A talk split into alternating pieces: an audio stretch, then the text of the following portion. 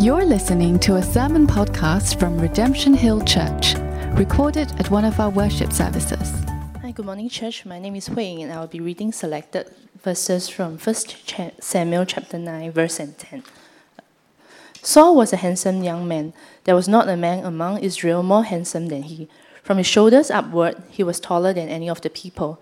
Now the donkeys were lost. So Kish said to Saul, Go and look for the donkeys. But they did not find them. Saul said to his servant, Come, let us go back. But the servant said, Behold, there is a man of God in this city. Perhaps he can tell us the way we should go. Then Saul said, But we have no present to bring to the man of God. The servant answered, I have silver. Next, they met young women who said, The seer had come, had come just now to the city, and they were entering the city. They saw Samuel coming toward them. Now, the day before, the Lord has revealed to Samuel, Tomorrow, about this time, I will send to you a man, and you shall anoint him to be prince over my people Israel. He shall save my people from the hand of the Philistines, for I have seen my people, because their cry has come to me. When Samuel saw Saul, the Lord told him, Here is the man of whom I spoke to you. Samuel said to Saul, I am the seer. Today you shall eat with me, and I will tell you all that is on your mind. Saul answered, Am I not the least and humblest? Then Samuel gave Saul a place at the head of those who had been invited. Then Samuel took a flask of oil and poured it on his head and kissed him and said, Has not the Lord anointed you to be prince over his people Israel? And you shall reign over the people of the Lord, and you will save them from the hand of their surrounding enemies. And this shall be the sign to you that the Lord has anointed you to be prince. When you depart, you will meet two men. They will say to you, The donkeys are found. Then at the oak of Tabor, three men will meet you there. They will greet you and give you two loaves of bread. After that, you will meet prophets. Then the Spirit of the Lord will rush upon you, and you will prophesy with them and be turned into another man. When he turned his back to leave Samuel, God gave him another heart. And all this sign came to pass that day. The Spirit of God rushed upon him. Later, Samuel called the people together. Thus says the Lord I brought up Israel out of Egypt, and I delivered you from the hand of the Egyptian and from those oppressing you. But today you have rejected your God, who saves you from all your calamities and your distresses, and you have said to him, Set a king over us. Then the tribe of Benjamin was taken by Lot. The Matrites clan was taken by Lot. Saul was taken by Lot, but he could not be found. So they inquired of the Lord, and the Lord said, He has hidden himself among the baggage. Then they ran and took him. Samuel said, Do you see who, him whom the Lord has chosen? The people shouted, Long live the king. These are the true words of the living God.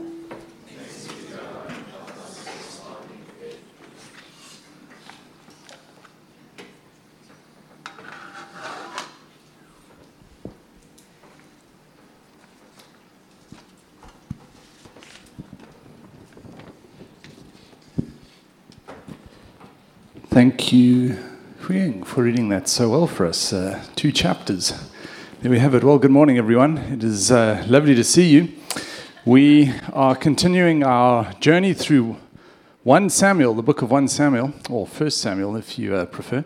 And uh, we're in chapters 9 and 10. And the big idea, the big idea in these two chapters, I believe, is this is that God is a kingmaker. God is a kingmaker, and he makes kings for sinful people. God is a kingmaker, and he makes kings for sinful people. I think that's the big idea, which uh, holds a lot of these two chapters together. And so to uh, develop this idea that God is a kingmaker who makes kings for sinful people, I want to make three points today. The first, this might be obvious, is that God is a kingmaker. The second point is that uh, God's kings are deliverers. God is a kingmaker. Number two, God's kings are deliverers. And uh, then number three, God came as a deliverer king as Jesus Christ. God came as a deliverer king as Jesus Christ. But before we get into this passage, I want to begin this morning by telling a personal story about my interaction with this passage. I've read it many times, but the one time I read it was in 2008. In fact, I can even remember the date, the 24th of June. That's not because I have a good memory, it's just because I read it in my journal and I looked it up yesterday. And uh, the facts were this I was in America, I was living in South Africa at the time, and I had make, taken a trip to go to a church conference in Los Angeles. And I was reading sequentially through the Bible, and I got to 1 Samuel chapter 9 and chapter 10, exactly what we are reading today. And at this time of my life, I was 32, and my heart was youthful and zealous and full of pride. And I had these deep desires to one day lead a church. But it wasn't working out the way it was meant to at that time. And I was having this wrestle. You know how you are wrestling with God, but you're pretending you're not wrestling with God? Some people are nodding. Thanks, Sarah. Sarah and I, we wrestle with God and are honest about it. The rest of you aren't. And when I read this passage, not that I thought I was going to be made a king, just to be clear, but it's so overwhelming how if God wants to get anything done, it gets done. And here I was wrestling with my calling and where is God taking me and what does the future look like for me, all sinful and prideful, although there was some good mixed in, I'm sure. But this struck me between the eyes that if you just look at the story of Samuel and Saul and how Saul is a nobody and then God just does things in people's lives for his own glory, not because of Saul, but despite Saul. It was so comforting to me. Ah, oh, God has got a plan. He knows what he's doing, and I don't have to fight. Well, four hours later, I went to this church conference, and after a time of worship, someone stood up and said, I just feel 1 Samuel chapter 10 is on God's heart for someone here today. You kind of get the feeling God is talking to you. So I rushed home, and uh, I wish I could project it. Uh, but in those days, I used to keep a journal, and just to let you into some of my quirks, I had an architectural pen, 0.1 millimeter Rotring. And I used to write in this little journal. It's, it's so small you can't read it, so I had to blow it up, but it wouldn't even come out on the photos. So, anyway, this is what I wrote 24th of June 2008. God answers me. Four hours after writing the above, when I was talking about 1 Samuel, it gets read out as a prophetic word. Then I had some reflections, and let me read, I had six, but let me read you one and six. Sorry, it's a little hard navigating this. And uh, the one thing I wrote here was I must humble myself and not seek self exaltation. Number six, be a reluctant leader. Seek anonymity now, and God will do whatever He wants with you in the future. So there we go. That's my personal interaction with 1 Samuel 10. But it does make the point that this is all about God. It's about His program. It's not about you. It's about Him and His glory. And He is using people to establish His own purposes on earth. Isn't that a wonderful, comforting thing? And uh, we can humble ourselves before Him and just let God be God. Okay, so back to 1 Samuel 10. My first point here is God is a kingmaker. God is a kingmaker. God is a kingmaker. Well, the first thing to say is on this point is that Saul is a very unlikely candidate to be a king. When Saul woke up on the day in question and you told him, hey, Saul, by tonight you're going to be the king of Israel, he would have laughed. Absolutely laughed. He was a pretty unlikely candidate. Let's read in verse 3 to 5. Now the donkeys were lost. Kish, that's his dad, said to Saul, Go and look for the donkeys. But he could not find them. Saul said to his servant, Come, let's go back. He wanted to quit. So Saul's an unlikely king. He's terrible at even being a donkey boy. How's he going to be a king of Israel? He can't even find donkeys. Then the second thing in verse 6 But the servant said, Hey, hey, Saul, no, no, don't quit on the job. I've got a plan. Behold, there's a man of God in this city. Perhaps he can tell us the way we should go. It's a little unclear who's leading who. Is Saul leading the servant or is the servant leading Saul?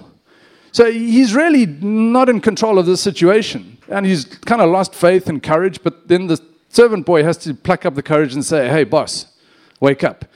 We can go over here. I know. I know a guy. He's in this, t- he's in this town. And then Saul sort of like, uh, okay. And he carries on. Then uh, the next thing to say is that Saul is broke.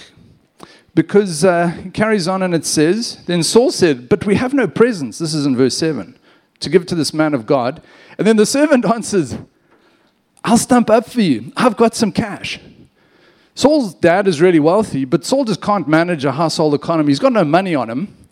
It's like uh, think of the most wealthy family in Singapore, and then the son gets told to go to the grocery store, and a helper comes along, and then the son gets to the till, and he's like, Darn, don't have any cash. And then he says to the helper, Hey, would you mind just paying for our whole household grocery? It's kind of like that. So this is the candidate who's going to be the king. A little unlikely.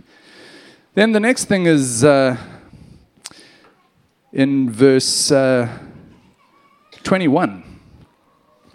Saul self describes, Am I not the least and the humblest? Am I not the least and the humblest? He has quite a low, his self esteem is in the toilet. Am I not the lowest and the humblest, he says. So, quite an unlikely candidate to be a king. Well, the second surprise is a king is an unlikely move by God. Not only is Saul an unlikely candidate, but God playing the king card is also an unlikely move. The whole thing's a little surprising. And why is this so? Well, if you weren't here last week, I apologize. Because what, for your lack of information, because what we covered last week was how the people had turned away from God by wanting a king. And here, for God to then give them a king, although the people wanting a king was a rejection and a rebellion against God, it's quite surprising in the next chapter that God actually gives a king. So it's full of surprises, this passage. And this is articulated in chapter 10, verse 19, when uh, uh, Samuel is talking and he says, But today you have rejected your God. But you have said, Set a king over us. So it's a surprise. The people have rejected God by wanting a king, and here God is actually giving them a king. It's an even bigger surprise. So then the question becomes well, why, if the people are rejecting God by wanting a king, why does God give them a king? And the answer is that God is kind. That's another surprise. Because we read in verse 16 of chapter 9 talking about this king to come. He's telling Samuel, and God says, uh, This king shall save my people from the hand of the Philistines. For I have seen my people because their cry has come to me. Why would God give people a king who want a king to use it as an act of rejection and rebellion against him? And the answer is God knows there's suffering, the Philistines are attacking them, the people are crying out, and God is kind. And so, in the midst of these points, we can learn things about God because, by the way, the central character in this, these two chapters is God Himself. He is the main act, He is the biggest character in this drama. And the one thing we learn about God, and this is learning number one, is that God is kinder than people are rebellious. God is kinder than people are rebellious. The next thing that comes from the story is uh, Saul's an unlikely candidate. It's unlikely that God would give him a king. And then the third thing I want to say is uh, if God wants to get something done, it gets done. If God wants a king, there's going to be a king. He's going to get the king over the line. Despite Saul and all his clumsiness, God knows how to get a king over the line. So God has been working on this plan for a while. He's. Uh, got uh, this chap in mind in verse 2 of chapter 9. Saul was a handsome young man. There was not a man among Israel more handsome than he. From his shoulders upward, he was taller than any of the people. He's an olden day Trent Gilchrist. I just say that out of kindness because he was so unkind to me in his resigned report back. You know, the preacher is kinder than the, rebel, the rebels in the church. Anyway, so this guy's got natural talent. He comes from money. Not only that, but then there's this series of remarkable coincidences. Coincidences in inverted commas. Uh, in the Christian sense, the stars align. In the Christian sense, okay? Because here we have some uh, coincidences in verse 8. Uh, pardon me, verse 11. They meet young women who just happen to be there. They don't know where they're going. They need to get to the city. And these young women, verse 12 said, The seer, Samuel, has come just now to the city. As they were entering the city, they saw Samuel coming toward them. So They're a bit lost. They bump into people who can show them the way. They get a guide. And then on top of that, their timing is absolutely perfect because uh, as they're entering the city, as they're getting to the ERP, Samuel is driving his car in as well, and they come to the same parking garage, same parking lot, and their two cars are right next to each other. And it's like, goodness, you know, I was looking for you, and here you are, and oh, it's you. So, God is, if He wants to get a king going, He knows how to set it up. So, these remarkable coincidences happen. And uh, it gets even more remarkable because you've got a split screen on the left side of your screen of your monitor. You've got Saul and his servant meeting the woman, getting directed to the city, and then bumping it to Samuel just as Samuel comes into the city. On the right side of your screen, in real time, you're watching this movie of the two parties. You've got Samuel. The day before, God is talking to Samuel. Samuel's never met the Saul character.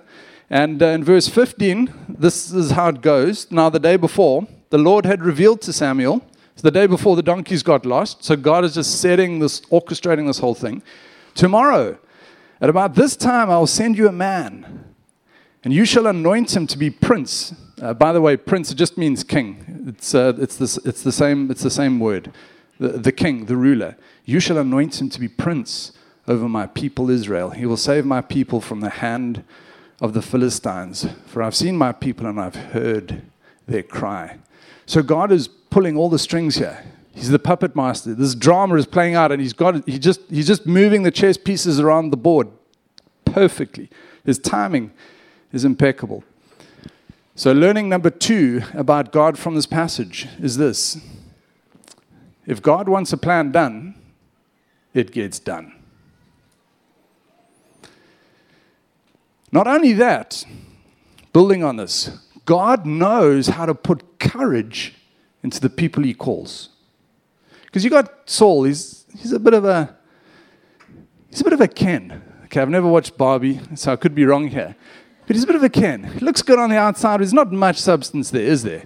So this is kind of Saul. He's a bit goofy and he's good looking, big guy, wealth, wealthy parents. Other than that, not much good.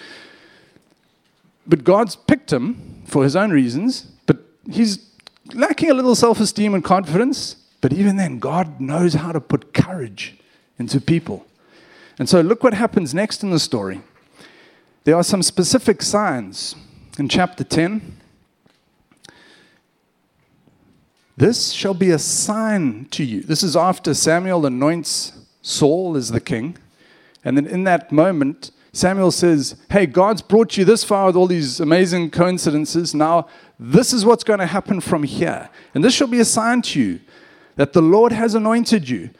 Look, you might think this is all just coincidence, and you might write it off to that. So, God is going to give you some further incredible coincidences in inverted commas so that you know that God really is at work here.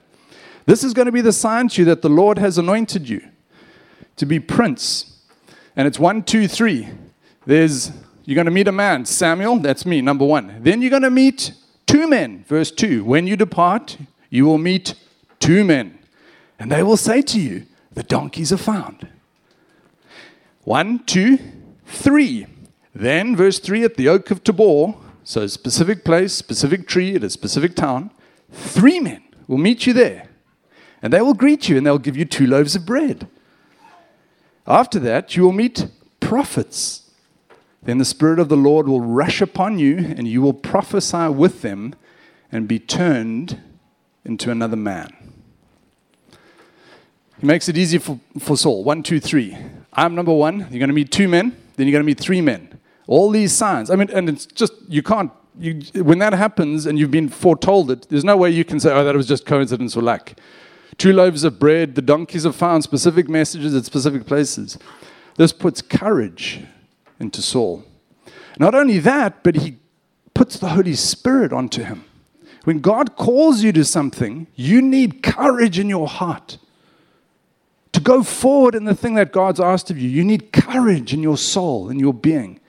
And this is exactly what God does to Saul. We can scratch a little harder on this idea. In verse 9, it says this when he turned, this is in chapter 10, when he turned his back to leave Samuel, God gave him another heart just before in verse 6, he said, When the Spirit rushes on you, you will prophesy and you'll be turned into another man. God gave him another heart. And then the second part of verse 9, all these signs came to pass that day. Verse 10, the Spirit of God rushed upon him. God knows how to put courage into people for the things that He's called them to do. So, our third learning about God when God calls, God provides. But then Saul does his utmost to mess the whole thing up. Because uh, his little self esteem, as much as God has changed him, put the Spirit on him, given him all these incredible signs, he still is a little bit frail. And uh, we read this uh, at the big moment when the whole nation is gathered, it's National Day. The PM is going to speak to all the people. This is Samuel about the heir apparent and who it's going to be. And where is Saul? Well, they go through this lot. Uh, let, us read verse 20 in chapter 10. Then the tribe of Benjamin was taken by Lot. The Matrites clan was taken by Lot. Saul was taken by Lot, but they could not find him. So they inquired of the Lord, and the Lord said, He's hidden himself amongst the baggage. Then they ran and took him. Samuel said, Do you see whom the Lord has chosen?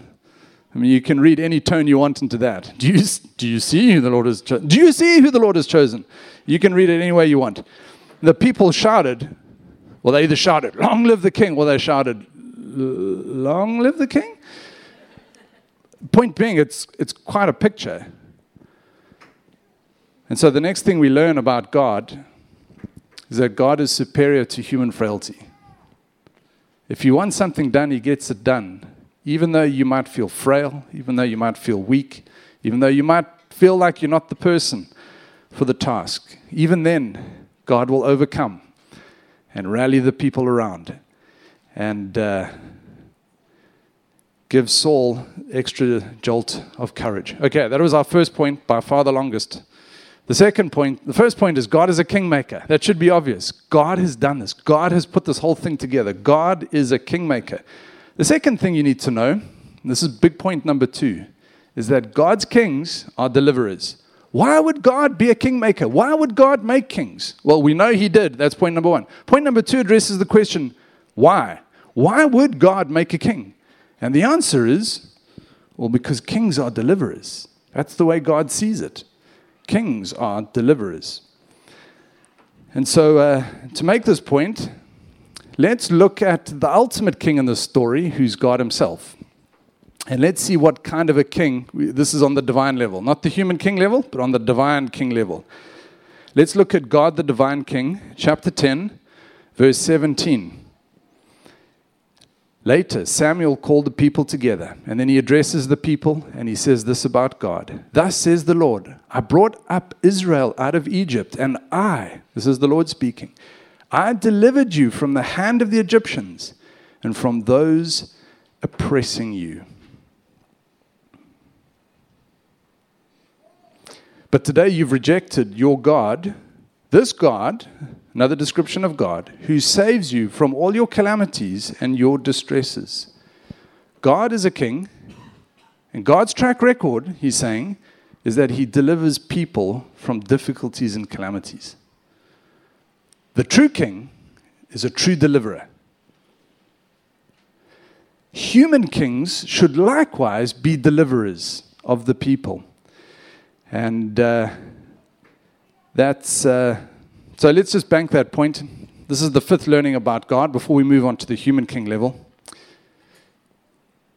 One of the major observations about God throughout the Bible is this is that he can deliver people from bad circumstances. That's his name. That's his that's his wheelhouse. That's what he does. He is a king who delivers people from bad circumstances. Therefore, human kings should model because they're God's proxy, they should model and they should represent this king who delivers. And this is exactly what the job description of Saul, the new king, is to be. And so uh, let's look at chapter 9, verse 15 and 16. When uh, God is talking to Samuel about the king to come, verse 16, he says, Tomorrow about this time I'll send you a man, you shall anoint him to be prince or king over my people. This is the JD, Samuel. This is what you need to tell Saul.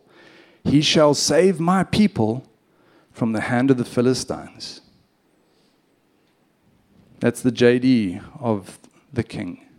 Chapter 10, verse 1 Samuel took a flask of oil and poured it on his head and kissed him and said, Has not the Lord anointed you to be prince over his people Israel? And you shall reign over the people of the Lord, and you will save them from the hand of their surrounding enemies. And this shall be the sign to you that the Lord has anointed you prince. And we carried on the story. What is the JD of the king, the human king? It is to be a deliverer, is to save the people from their enemies. Why should the king be like that? Well, as an act of love to God's people, but also as a representation or a proxy or a model of who the true king is. The true king is a deliverer. Therefore, the human kings who come after him should be deliverers too. Point number one God is a kingmaker. Point number two God's kings are deliverers. And then this brings us to uh, point number three God came as the deliverer king in Christ. God came as a deliverer king in Christ. So, to help us, I hope, understand this point, I want to tell you a story about the greatest act of parental tyranny ever committed against me. This was when my parents, bless them, I love them very much. This is when my parents, I was aged eight or nine, made me become a Boy Scout. I didn't care for this. I wanted to hit a tennis ball, hit a cricket ball, and kick a rugby ball. But they made me become a Boy Scout, okay? We used to have to shake with our left hand as a sign of trust. We used to have to salute with three fingers, Scout's honor, like this, all right? It was the worst, worst, worst thing they made me do. And part of this, I can still remember it. I was part of the Peters, Pietermaritzburg Third Troop. It means nothing to you all, but that's etched in my memory. Every Tuesday night, I'd have to get driven over to this thing. And one Saturday, then they robbed me of the Saturdays. And one Saturday, there was a, wait for it, an elephant carving competition out of soap with a penknife. I'm like, get real.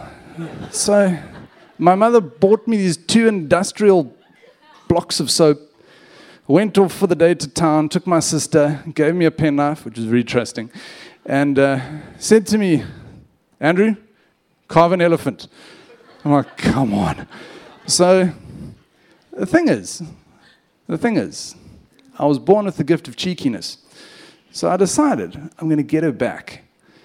So I then carved my little elephant. Okay, now you all know I'm a terrible artist. However, on this occasion, the elephant looked great, okay? Even I was impressed. I was like, wow, did I really do that?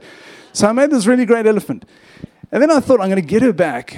And so I used the second bar of soap and I deliberately make the most deformed, ugly elephant you've ever seen. This thing had three legs, barely had a trunk. It was like a cross of like a pygmy hippopotamus with, crossed with a rhinoceros or something. It was terrible. And then my mother came back and she said, Andrew, have you finished the soap carving? And I said, Yes, Mum. And I showed her the deformed, ugly one. And she looked at it, and, uh, and I said, I worked really hard, Mum. And she said, Andrew, it's lovely, she says. I'm like, whatever. And I can see my sister behind my mom. She's like looking at me like, what? And then, and then I like ham it up, you know, and I say, I worked, I did my best, Mom. Do you think I'll win the prize? and she goes, It's lovely. Like this. And then uh, I said, Mom, you're lying. I said, uh, This is the real one. And I whipped out the real one.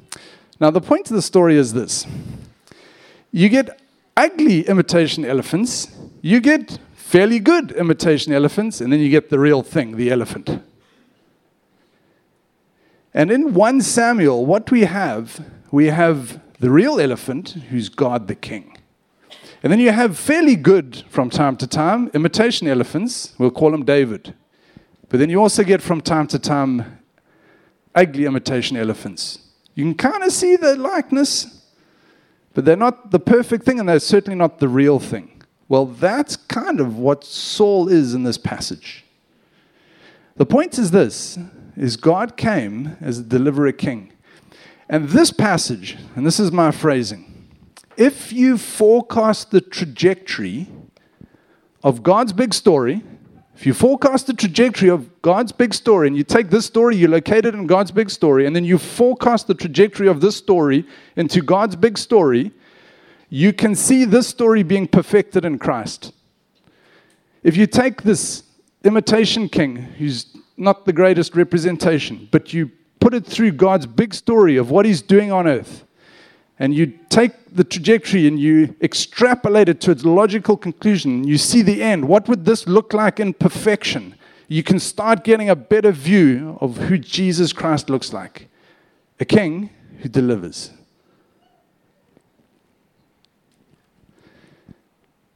And so, what I've done is I've compared these stories, and if you take the story of Saul and you put it through a perfection machine, what could it look like? Well, Saul is handsome and fair and tall. Jesus Christ is fairer than 10,000. Saul is a king who loses donkeys, can't find donkeys. Jesus Christ is a king who will never lose one soul. Saul is a king who doesn't know how to find donkeys. Jesus Christ is a king who knows how to find souls.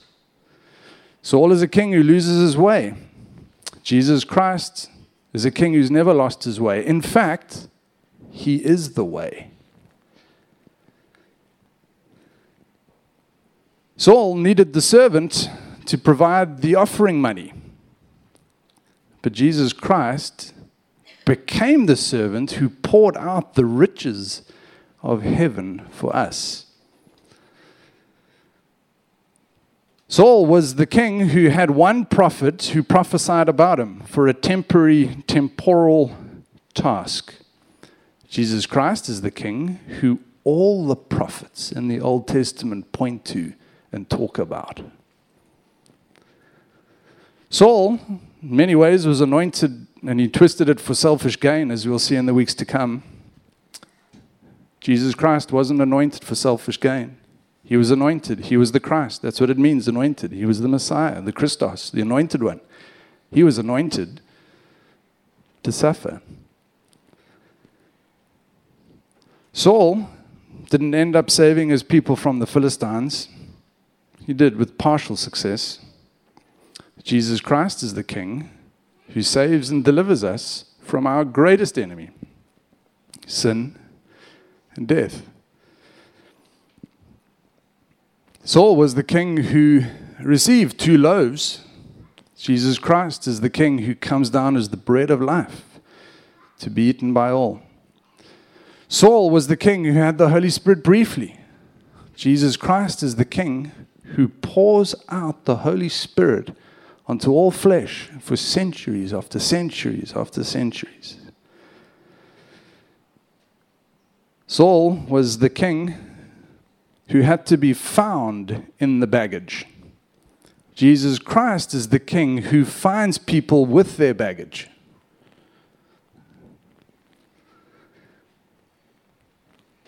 Saul was the reluctant king. Jesus Christ was the willing king who willingly gave his life to save the souls of people on earth. Saul was a temporary king. Jesus Christ is the eternal King. And so, learning number six this morning about God. If we forecast the trajectory of this story to perfection, we get a better view of Jesus, the perfect King, against our greatest enemy, which is sin.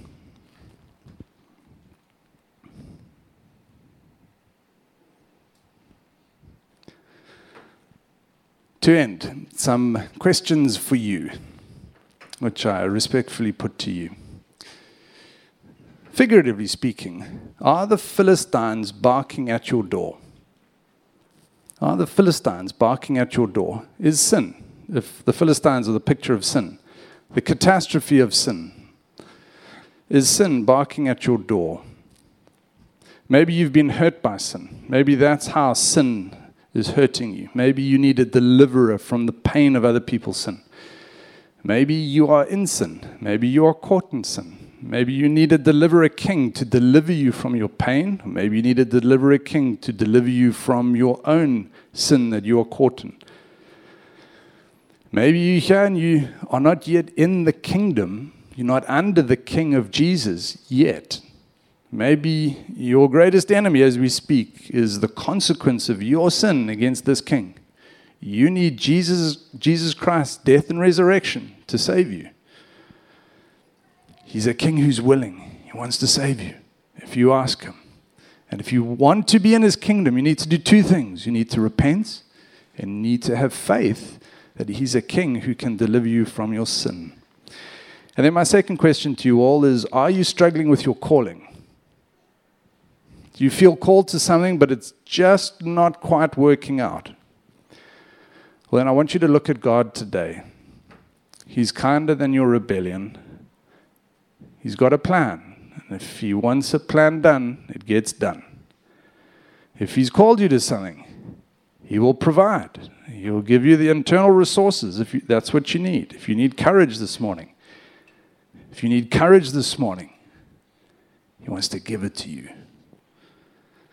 And if you feel frail and you've wimped out on your call and you've found in the luggage somewhere, He wants to come and find you and remind you of your calling. And if you're in bad circumstances, He can deliver you from them as well. Let's pray. You've been listening to a sermon podcast from Redemption Hill Church. You can find more of our sermons online at www.rhc.org.sg.